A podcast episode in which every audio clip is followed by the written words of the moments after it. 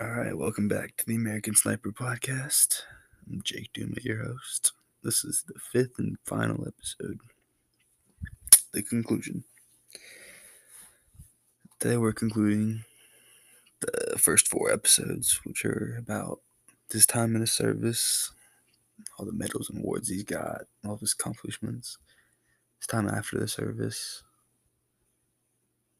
the way he struggled with PTSD and everything he did afterwards with helping others with PTSD and wounded veterans, and his home life and everything that he's accomplished and why he should be remembered.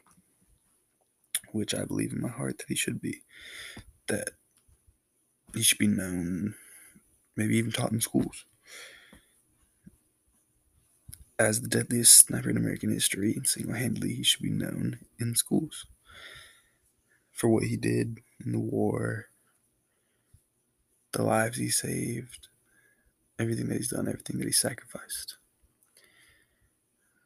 Not just his accolades and accomplishments, winning medals, being a legend as far as the military is concerned. The deadly sniper in American history. There's no many amount of times I can say that. That makes it less amazing without that, he's just an amazing man. He was an amazing father, amazing husband. Although he struggled with PTSD, it affected his home life for a while, he managed to push through it and eventually got to a better place. He raised a son and a daughter. They're now, to this day, accomplished and doing very well for themselves.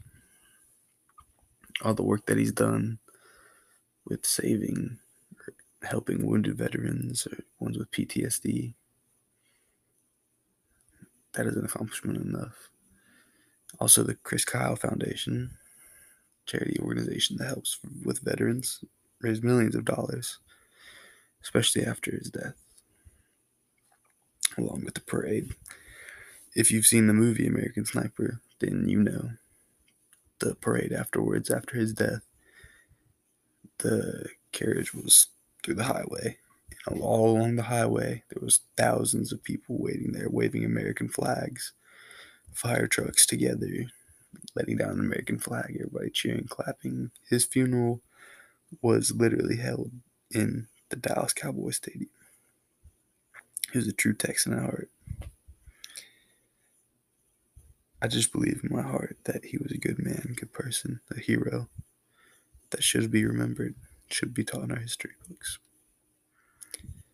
Thank you.